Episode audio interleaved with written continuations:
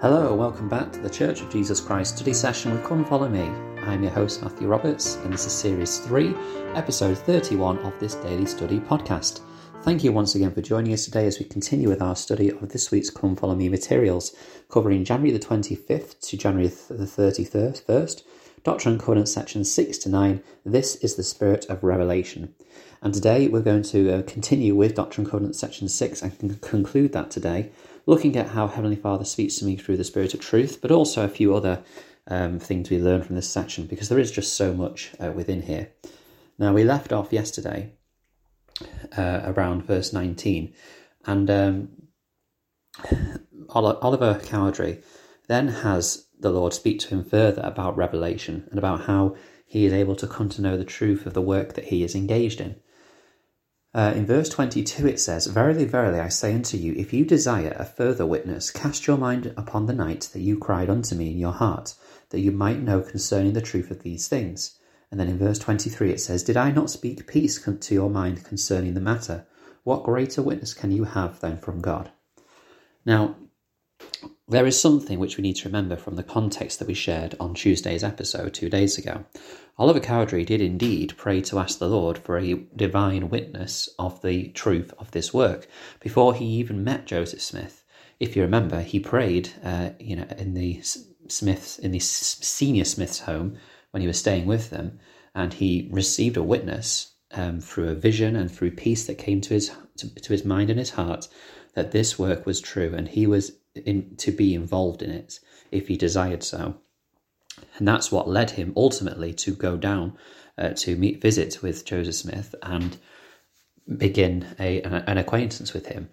Now, obviously, I mentioned in that episode that Oliver Cowdery had not mentioned this vision uh, to anyone, and yet, um, and he, he simply recorded it uh, in his own memoirs. But then, of course, when Joseph Smith receives this revelation from the Lord about how he's already received a witness. You know, he already had peace spoken to his mind. Remember that um, experience.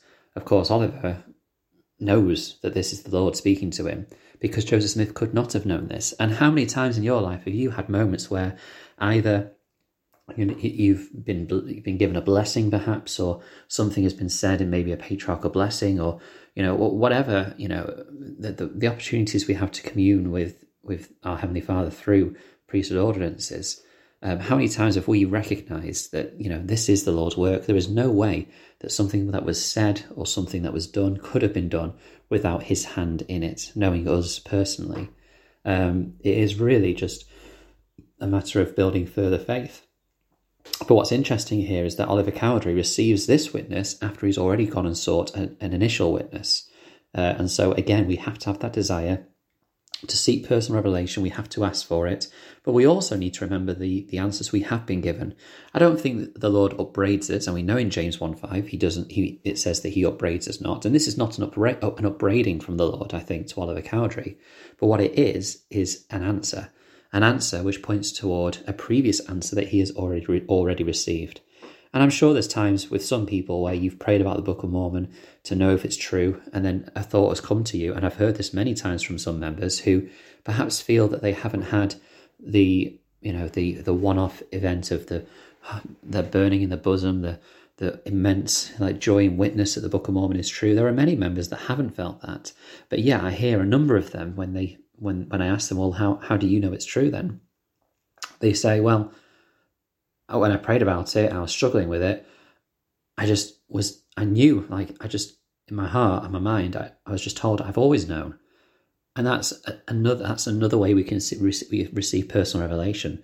And this is why, you know, President Nelson's invitation to us in the, in this, in the last year or so to, to learn how we hear him is such an important invitation. And I'm glad that, you know, as we continue with this discussion about revelation through this week, this is something I actually picked out in my book, which was so important with our children, is not just teaching them about the Holy Ghost and how we can feel the Holy Ghost, but that that that, that how they feel the Holy Ghost may well be very different to us. They need to come to know how they feel the Spirit in their heart and in their mind, and I think that that is one of my greatest um, goals, really, as a father, is to help my children understand this that revelation is personal. That's why we call it personal revelation. We cannot teach, I mean, we can teach guides as to how to receive it, but we still can't even give an exact way to receive it because, again, some of us feel the Spirit through different ways and in different means and in different times.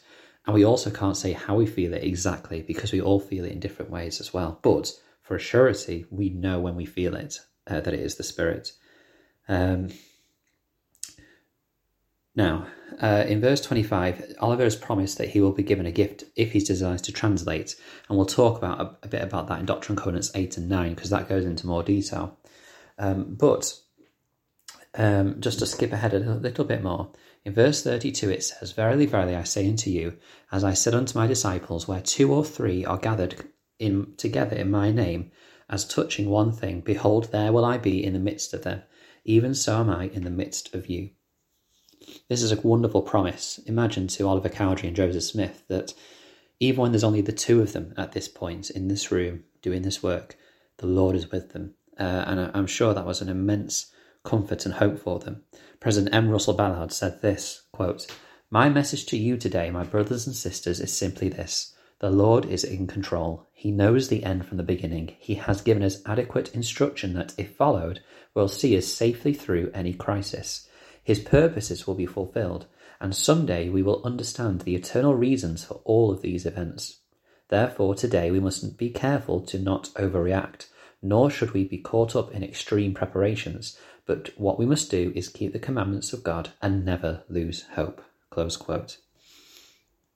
A lovely timely reminder, especially in um, you know the world's events that we are going through at this stage, that the Lord is in control. You know, he is, his hand is is there, ready to support and lift us. Of course, you know he is not the cause of these these events that are happening, but he is there to support us through them. For we have to go through these trials in life uh, to to learn and to grow. And I certainly think that you know, whilst many of us have struggled through this pandemic, we will look back uh, and see that we have grown in ways that we could never have imagined. I certainly feel that. Um, he, carry, he carries on and in verse 34, further words of encouragement and comfort, and saying, Therefore fear not, little flock, do good, let earth and hell combine against you, for if you are built upon my rock, they cannot prevail. I mean, these, these are wonderful verses, absolutely wonderful verses. And you just think, you know, uh, this Joseph Smith could not have conjured these words up by himself. You know, it's from the Lord. President Henry B. Eyring said this in a quote, in a season of increasing tumult in the world, those increases in testimony have driven out doubt and fear and have brought us feelings of peace. Heeding President Monson's counsel has had two other wonderful effects on me. First, the spirit he promised has produced a sense of optimism of what lies ahead, even as the commotion of the world seems to increase.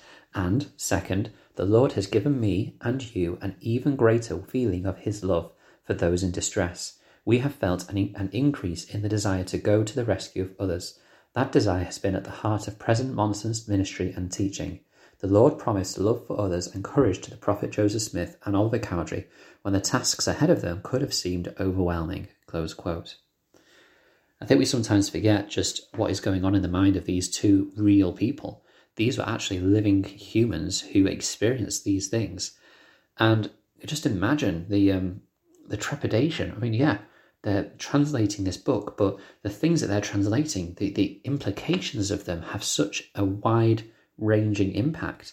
You know, the, the doctrines that they're learning as they translate each day are, in some cases, radical con, um, con, compared to the, the doctrines of the time of, of regular, of, of mainstream Christianity. But of course, through time, we've come to know of their truthfulness. Um, and finally, in verse 36, I mean, there's, wonderful words of comfort at the end of this um, section, and clearly Oliver Cowdery was looking for this comfort and reassurance. He received further witness, and then he received that comfort. In verse 36, it says, Look unto me in every thought, doubt not, fear not. Um, Gene R. Cook said this, quote, How clear Christ's question was to a sinking Peter after he had walked on the water, O thou little faith, wherefore didst thou doubt? The moment Peter doubted and took his eyes off the Saviour, he severed himself from the power of Jesus Christ that had sustained him on the water. How many times, likewise, as we have prayed for assistance or help with our problems, have we severed ourselves from the power of God because of doubt and fear, and thus could not obtain this enabling power of God? The Lord, the invitation to doubt not is is an is an instruction. We are to to live by faith, and obviously, it's so difficult to continuously always have faith and optimism in our hearts because the the world is difficult, life is hard, um, and temptations and trials beset us. But the Lord has promised us that He will bring us through if we keep that connection with Him. And it's that connection, that word that I always seem to end up coming back to when I'm studying is connection is key with our Heavenly Father and our Saviour Jesus Christ. And how do we keep that connection alive? We need to listen and learn and hear Him, or hear them, I should say. Thank you very much for listening today. I hope you've enjoyed this study. Tomorrow we're going to skip section 7. We'll come back to that at the end of the week and we'll continue with sections 8 and 9 for they delve further into the principles of Revelation.